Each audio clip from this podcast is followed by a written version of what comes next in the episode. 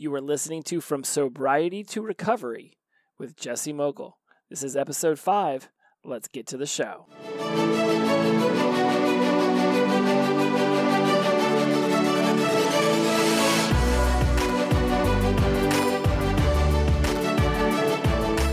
Well, hello, everybody. Welcome back. It is great to have you here. I really hope that you've been enjoying the podcast so far. And today's subject is one that I'm super excited to get to. Uh, before we get there, though, if you haven't had a chance to, regardless of what different app you're listening to me on, I would love for you to subscribe, rate, review. I've officially hit five countries. Yay! Uh, I've got Denmark, Australia, Brazil. Brazil came out of nowhere. I wasn't expecting that one. And then Mexico, Canada, and the United States. And let's do a quick count Australia, Denmark, Brazil, Mexico, Canada, United States.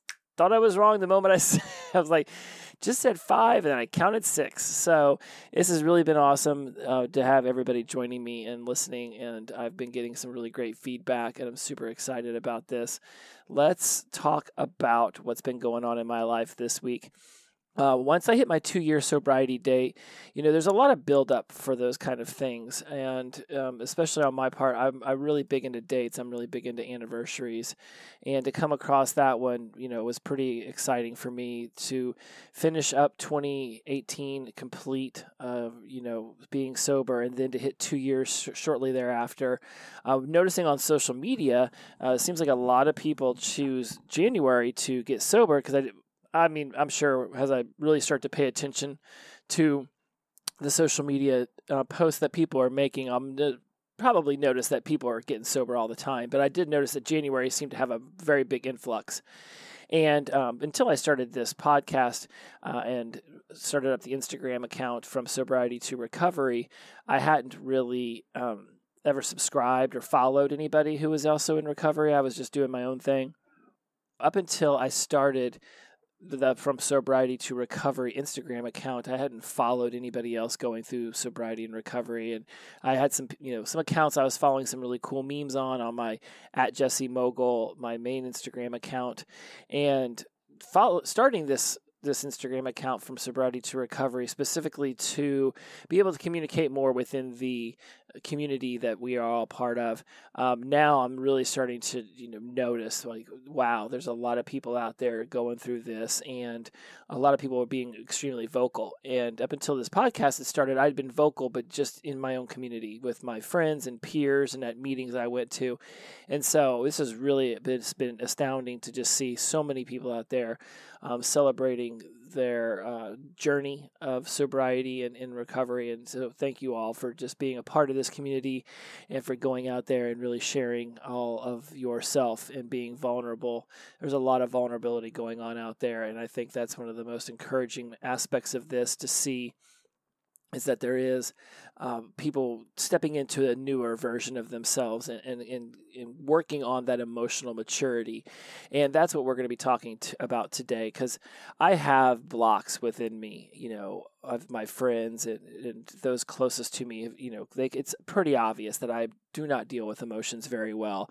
Um, alcohol and drugs were my solution for my emotional challenges and, and the heartache I went through as a child and just the overall life that I had led. And, you know, like I'm sure we've learned in our meetings, you know, most of us probably already know this, that alcohol and drugs were a solution to a problem and that stopped working, right? They, they were a solution and then they became so important to our entire being that there was no longer room for anything else. And so now the problem of our emotional maturity and growth that we were that was stunted at some point in our lives, all of a sudden that got put on the back burner in favor of our addiction and we sat there and just kept, you know, burying, burying, burying it away and then all of a sudden the alcohol and drugs no longer worked.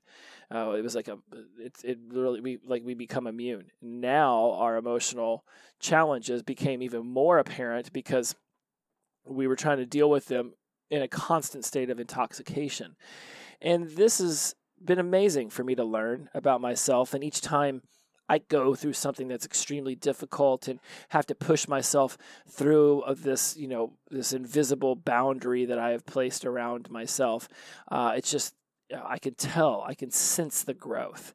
And you know, anyone who's been near me and watched the transformation that I've gone through over the last you know 730 some days uh, will attest to the fact that I've grown a tremendous amount. And you know, and I can feel it. You know, I I know, um, you know, it's like I work out a lot because you know for me my physical fitness was immediately an, uh, something I decided to ground um, anchor my entire sobriety around you know by eating healthy and going to the gym and lifting weights and basically not basically I am absolutely in the best shape of my life uh, I have one of the I have a body that I had always thought was going to be unattainable to me I remember sitting in my big apartment I had in Gainesville, Florida, where I went to the University of Florida.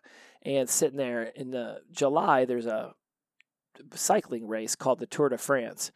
And I was always been a big fan of it, but during the years that I was at University of Florida, Lance Armstrong was dominating that race, and you know we all know his fall from grace since then. But at the time, we were all under the assumption that he was doing this without any kind of uh, blood infusions or you know kind of steroids. Um, and I say all that just to say I realize what he was doing, you know, now, and is it's it's sad, but it doesn't take away from the enjoyment I got back then. And one of my favorite uh, hobbies, if you will, for the month of July, those six years I was at the University of Florida, 01 to 07, was sitting in my living room with uh, we, we I was so addicted to this race that we had to put two televisions in the living room so that people could play video games while I would watch the tour and I'd watch the same stage over and over and over again and I would just sit on my couch with a bottle of ABC's like charcoal rum or charcoal vodka. It was like the cheapest bottle I could buy, seven dollars for a handle of it at the liquor store. And I'd sit there with my pack of smokes and, and the gravity bong and um, the bottle of whatever booze I chose, and then whatever chaser. You know, maybe it's a two liter Coke or cranberry juice or whatever. And I'd sit there and I, the entire day, and I would just drink this entire handle and take gravity bong swats and chain smoke cigarettes while I'd watch the exact same stage over and over and over again. And I'd just, uh, you know, I mean, I'd be talking and hanging out, but it was just this thing for me. And it was, it just it became such an important right of my summers. And I'll never forget this one year, my buddy Ryan came over and he was big into the gym and, and he was telling me, like, you know, you need to start doing something different, dude. What you're doing to yourself right now, it's it's it's almost it's I'm pretty sure he told me that it was sad. I mean, him and my roommates had seen me in various stages of blacked outness, and he, I think it was it was an intervention without being an intervention, you know, because I remember there being a Christian and Rob there as well, and it was clear that they were they were starting to be worried about my constant drunkenness, and uh, so Ryan was like, "Dude, got to come to the gym. You got to come to the gym."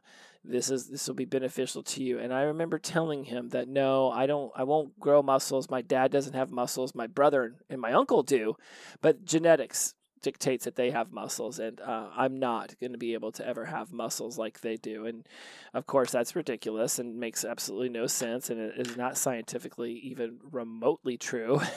So um, with a much cajoling that day and i think i finally just said yes so he would shut up and leave um, I said, yes, I'll, I'll start going to the gym.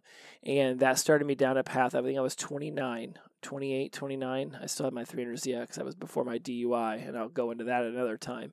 Um, but yeah, I think that was about 28 whenever that happened.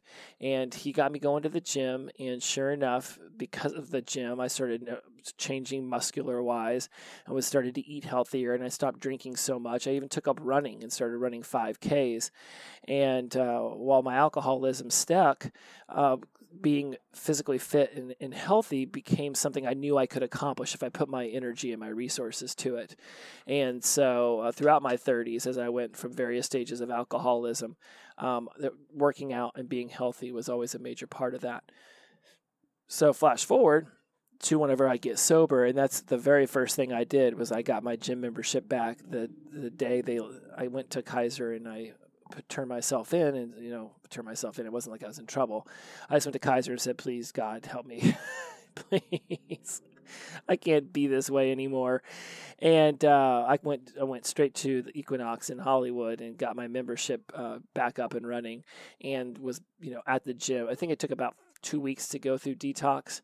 And once I was able to actually, you know, hold down food and water, I went to the gym. And, and I tell you this story because I was I, I learned a long time ago, back at, again at 27, 28, how important physical fitness is. And I honestly do believe that even though I kept drinking like it was my job, that because I would work out at, during the afternoon or I'd stay sober for three or four days to, you know, work out while my body was readjusting to sobriety and then waiting for the weekend to come, uh, working out became a major, major part of my entire life. And I really do believe that I had not start work had let me slow down and say that a little bit better. I really do believe that had I not gotten into the weight room and realized how important physical fitness and my health were, that the alcohol would have had an even deeper impact on me in my 30s and perhaps and I broke down. My body was breaking down by the time I checked into Kaiser. I may not have lived through what I put myself through. Um, and so as I step into this new version of myself, um, and I see this growth in my emotional maturity. It reminds me a lot about the growth I experienced when I first started working out, and how because I had so little muscle, the gains really started to, to show up and pop rather quickly. And I'm noticing that in my emotional maturity is that it, oh yeah, that's how this whole thing started. Is that there will be times where you feel like you're not growing at all, and then out of nowhere you look in the mirror and you're like, wow, I look so different. Um, and so even though those gains may no, no muscle building campaign that you do in the gym happens overnight. It takes weeks and weeks and weeks and months and months. And because you see yourself every day, you may not notice the changes, but out of nowhere, you'll all of a sudden look at an old picture and be like, wow, I've changed a lot. And that's exactly how my emotional maturity is. I go through all of this stuff and I wonder sometimes am I am I really moving forward in my recovery? And then something will happen where I'll react a certain way and then I'll remember how I used to react and, and, how I used to blame others and how I used to get you know have these emotional outbursts and almost let the rage monster take over and, and all of a sudden now I can stop and breathe and, and, and just assess the situation before I immediately have a, a response. And that's something my therapist talks to me a lot about is that uh, as addicts, we lack, um, forgetting the term, it's like some sort of control. It's, it's almost like we just, everything's got to be instant, instant gratification, instant fix, instant response. And it's like we, we lack this governor, this, I'll, I'll remember it at some point and I'm not going to go back and re-edit this just to put that word in there. Um, I'm going to let this be real here as I, as I just be honest with you guys. There's it's something in us that we just we lack this ability to just sort of stop and assess and think. And that's really where this emotional maturity comes in. You know, I'm sitting here thinking, you know, what are the three keys that I've learned about emotional maturity since I got into sobriety, which again, I've been in sobriety for over two years, but I've really only been in recovery for about uh, 18 months of that. I think for the first six months, I was a little bit head up my own ass. And uh, that's going to happen. And I, you know, and I accept it because this is the journey and, I, and I'm okay with that. The three keys I have found in my emotional maturity so far is taking responsibility for my words and actions, not blaming others for my words and actions. And three, understanding what it is I am actually feeling and why I'm saying what it is I'm saying. Um, let's take the first one taking responsibility for your words and actions. You are 100% responsible for the communication that you give out to somebody, and they are 100% responsible for how they receive it.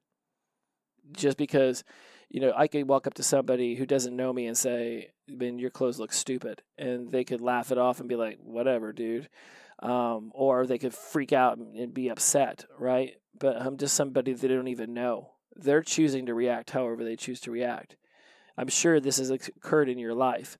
Someone you don't even know or like or care about will come up and, and dog on something about you or what you're doing, and you're you're flippant. You're like, whatever. I don't even care. I don't care enough about you to care about your opinion. But then someone else can come up to you and say the same thing, and all of a sudden it really hurts, or you get angry. And so you're responsible for your words and your actions. Whatever you say to somebody, you're responsible for. And however you receive what they say to you, you are equally responsible for. You know, I can't make anyone feel anything. I can say something that might instigate a feeling in them, but they're choosing that feeling. And we'll we'll talk more about this later, but in my life coaching, what I what I talk to my clients about is that you know thoughts cause feelings, which drive actions, which create results. You know, it's much like the um, the there's a book called Atomic Habits that discusses um, the cycle of of habit of habit structure, cue, craving, response, reward.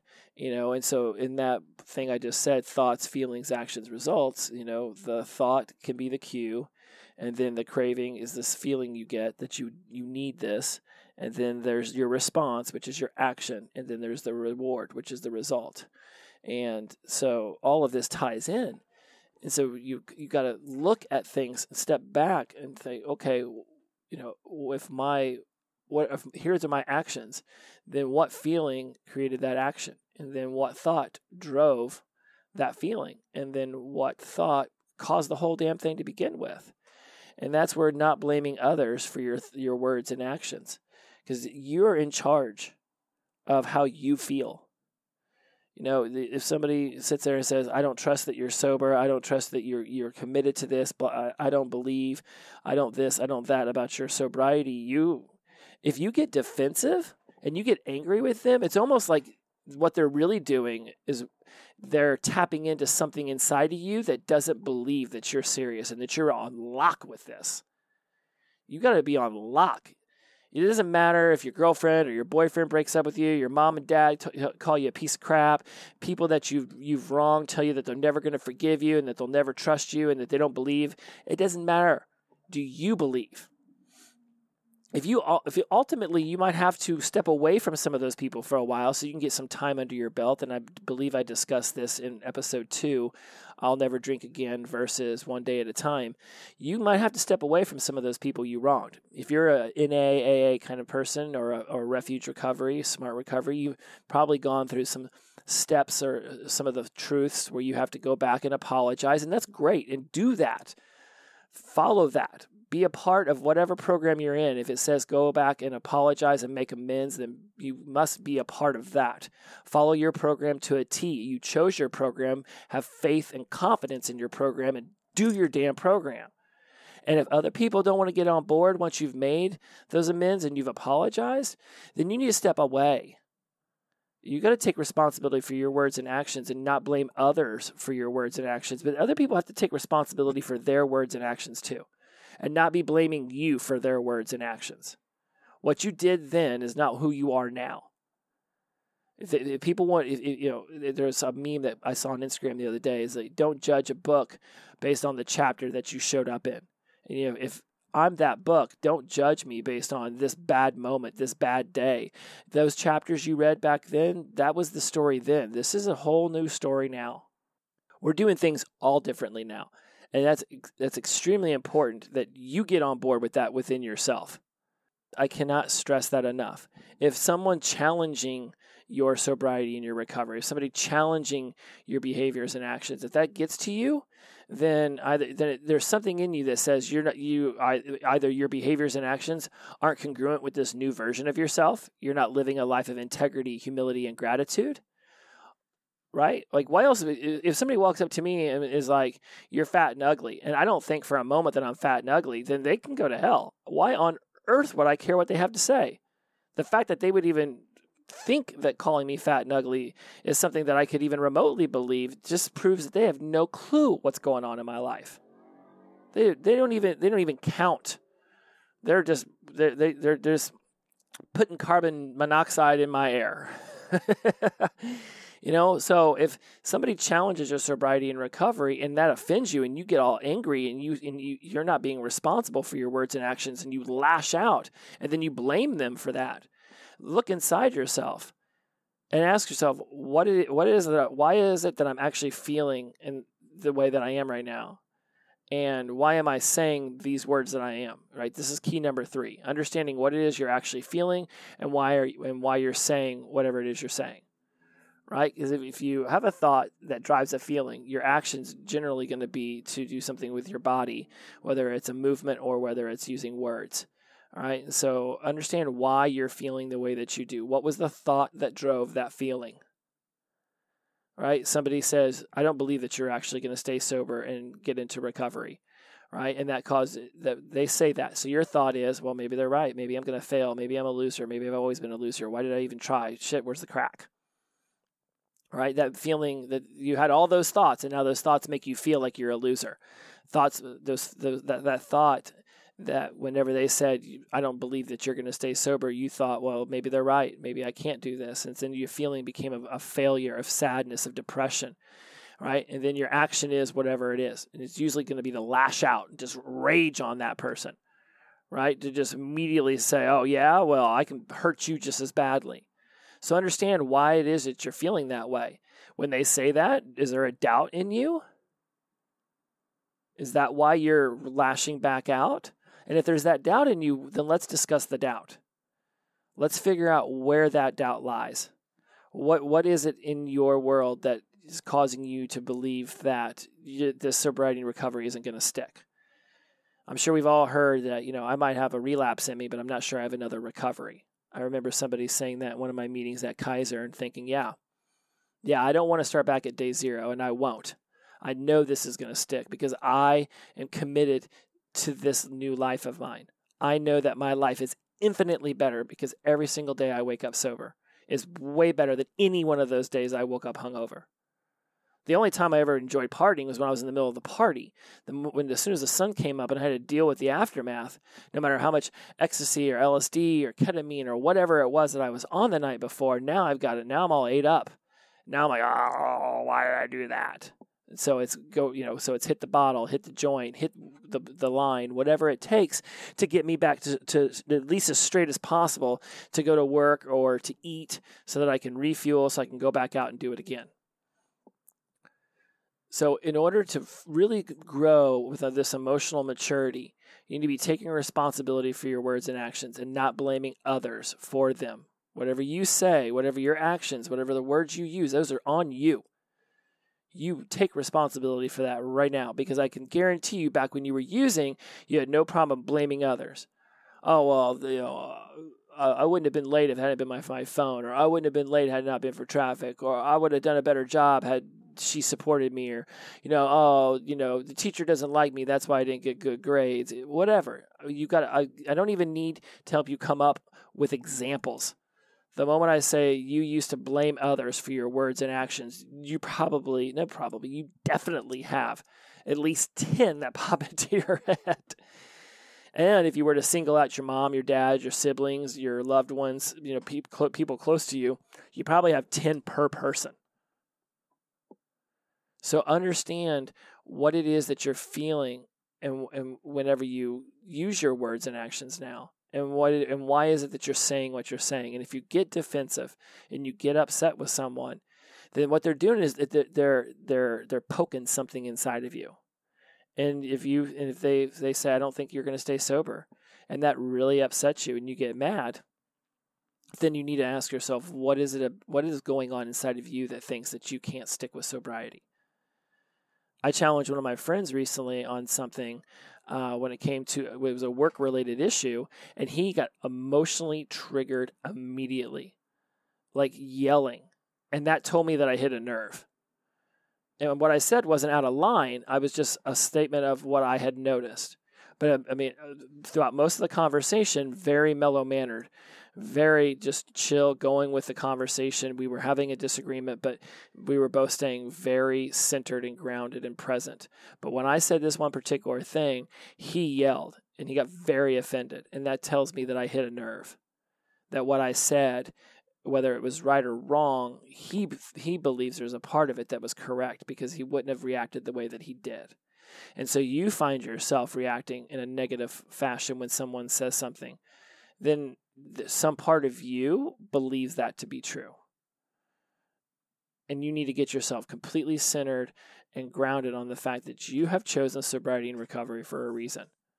that all those people out there standing at the bar, chasing the next shot, chasing the next drink, buying buying a fifty bag and going to the to the stall, whatever they're doing, they are chasing something that they are never going to catch, and they are running from something that will definitely catch them. We've all been there, guys. We've all been running from that emotional baggage, right? And then it catches us. It's like we're we're running after a high that that that, that ultimate high that's going to somehow numb it all away forever and we can immediately wake up and be healed. We're chasing that dragon and we're chasing that. But in the end what we're actually running from is way faster. Our emotional baggage our emotional trauma our, our, it's it's so much faster than us. It's coming for us and it's going to get us it got us. That's why we're here in sobriety and recovery. Finally, it grabbed a hold of us, and we're like, "You're right. Like, I'm done. I can't do it this way anymore. I've had it. I've had it. I'm not chasing this this dragon anymore. I'm not thinking that I'm ever going to catch the perfect high that's going to numb it all away for good and I'm going to forever be healed. No, I'm going to turn around and I'm going to face the emotional trauma that's been chasing after me.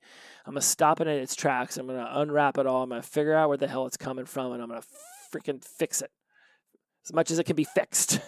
right? We're not we're not machines. We can't just tinker tinker tinker and eventually everything's good. There's always you can't just make that emotional trauma go away, but you can see it from a different perspective. You can step out of yourself and you know stop seeing it from a, an associated point of view, which is from your own eyes. Step outside of it and see it from a third person point of view. What was really going on in that situation? You know, step out of it and and, and, and, and be inside the person or that, that caused the trauma and, and, and wonder to yourself, what kind of trauma did they have to go through? That they thought that them putting you through that trauma was okay. Like we're all hurt little kids, eventually becoming adults hurting each other. And so, yeah, when an adult hurts you, you're just you want to beat them down, you want to beat them back. You know, I mean, some people have done some heinous stuff to us. All right, the, whatever the worst crime you can think of, somebody out there listening, and it's happened to them. I'm not saying you know give that uh, give a pass to the person who did that to you or did that to your friend, but think about the kind of crud, the shit that they had to have gone through as a child, as a human being throughout their entire life, that they got to that point and then did that to you or you or or did that to somebody you loved. Like that's I mean, you start to see how like this circle of hate and this circle of a lack of empathy starts to come back. That's the kind of stuff that we've got to unwrap, guys. That's the kind of emotional maturity that we're stepping into now. We're we're figuring all of this out, and this conversation is is so far from being done. But I feel like I've given you enough to start to chew on today. The three keys for emotional maturity. This, the title of this one's called Emotional Maturity Part One. I've got like 10 of these things listed out. But this is the one that's getting me the most right now because I'm realizing I, I have to take responsibility for my words and actions, and I cannot blame others for my words and actions. Key number one and two. And then understand what it is I'm actually feeling when I say those words and why am I saying it? And what am I actually feeling when I do those actions, and why and why am I acting that way? You know, if you stop and ask yourself, you know, somebody if somebody says something whack to you, let's just go. Let's stick with the sobriety theme. I don't think you're going to stay sober. You know, take responsibility for your reaction to that, and you cannot blame them for that either. They might be trying to just get a rise out of you, or they might just be wanting to start a really deep, heartfelt conversation about what they've seen in the past and they just want to know more about what you're going through.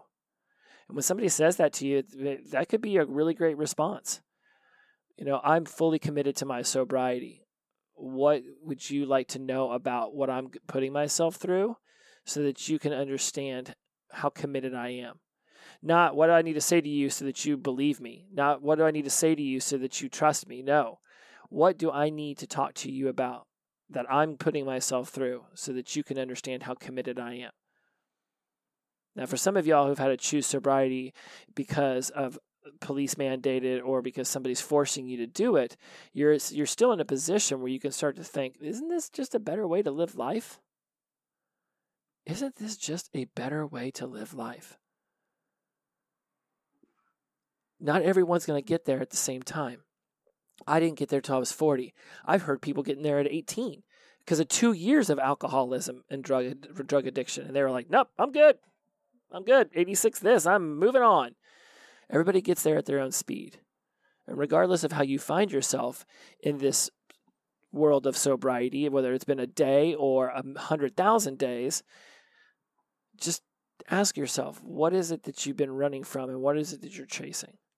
And just understand why it is that you're that you're actually feeling and acting the way that you are. And if somebody challenges you, then just, just be real calm and say, What would you like to know about what I'm going through so that you can better understand how serious I am about this? And if you've relapsed multiple times, that then those are just that, that's just life putting you through a couple more different tests so that whenever you finally do stick with it and you finally reach for the stars and you're able to to to get you know 10 day one day then 10 then then 50 100 you know whatever that is and you finally get there you've earned it. You truly have put yourself through the fire one second, 100,000 seconds, man. It's, it's like the, the point is, is that once your mind knows that it wants to go through with the sobriety and into recovery stage of your life, even if you have a couple hiccups that knock you backwards, I can promise you your brain did not forget and it's ready to get on board as soon as you're ready to, to confront the emotional trauma. So this has been all about emotional maturity, guys. Please leave some comments on social media, whether it's on Instagram or Facebook, um, at From Sobriety to Recovery. You can hear me on Podbean and um, iTunes, uh, Stitcher, and what is the other one? Podbean, iTunes, Stitcher, and there's another one. Anyways, all of the links are on my Instagram account. So if you found me on Podbean, but you prefer to listen to me on a different one, um, iHeartRadio is coming soon. You can find all those links in my bio link on my Instagram account. Please subscribe, rate, review. Uh, I think this has been a really great conversation for us to get into. Uh, I know that for some of you, this has really hit home. And I told that story at the beginning about my physical fitness and, and my, my Tour de France love affair for you to realize that, you know, there was a time when I was not ready to deal with my emotional trauma and baggage, but I was. Someone reached out and said, you know what, if, at least if we get you into the gym, you'll be able to, to counteract some of this. And so, what is your emotional gym? What are some of the things you can do to start working your emotional maturity button or emotional maturity muscles? Having vulnerable conversations with people that you that are within your inner circle, uh, having a really deep share at one of your meetings, um, admitting to you know I know that when in AA and NA you the, we do the, the the prayer at the end about accepting things that we cannot change and knowing the difference you know really really take that in and really understand how important that is and, and journal about it and write about it and talk about it because there's nothing i want more than for all of us to succeed in sobriety and recovery. You know this isn't one of those situations where anybody ever wants to see someone else fail in it you know and again it's not failure it's feedback. If you happen to take a step backwards in your sobriety and recovery and you relapse or you come close to it or you get an argument just one second at a time, one day at a time. You know, you'll get there. And uh, through these conversations we're having, I think that we'll be able to grow and heal together and know that there's always someone. And you just need to know when you've hit that point where it's time to call upon them. you know, just just know there's there that there there is an energy about the sobriety and recovery community that is just all encompassing. And I know that for some of y'all who've been in it for years and years and years, uh, you may not even be listening to this. Somebody may have turned you on to it, or you may have just heard somebody else talking about it. But for those of you who might know somebody in this for years and years and years, you know, some people don't need to be fully immersed in it forever and ever and ever. Um, I happen to just be one of those people who, since I life coach a lot of clients in, in and out of uh, the sobriety and recovery community, I have other people that have nothing to do with addiction recovery. Um, I see addiction cropping up in so many people's lives. Everybody has something they're addicted to whether it's porn, food, sex, drugs, rock and roll, it doesn't matter. Everybody has something, and just know that you're not alone. So I love you all. Thank you so much, so much, so much, so much, so much for listening. Again, you know, go out there, uh, please subscribe, rate, review. Nothing looks better in iTunes when somebody's trying to find an amazing podcast than a high ranking and a lot of really good reviews. And you know, go out there, uh, tell me what you, tell me what else you want to know. If you found me on Instagram, Facebook, however you found me, leave me a comment. Tell me what you thought about this episode. I love you all. I wish you nothing but the best. The power of positive energy will release and flow. Until next time, love y'all.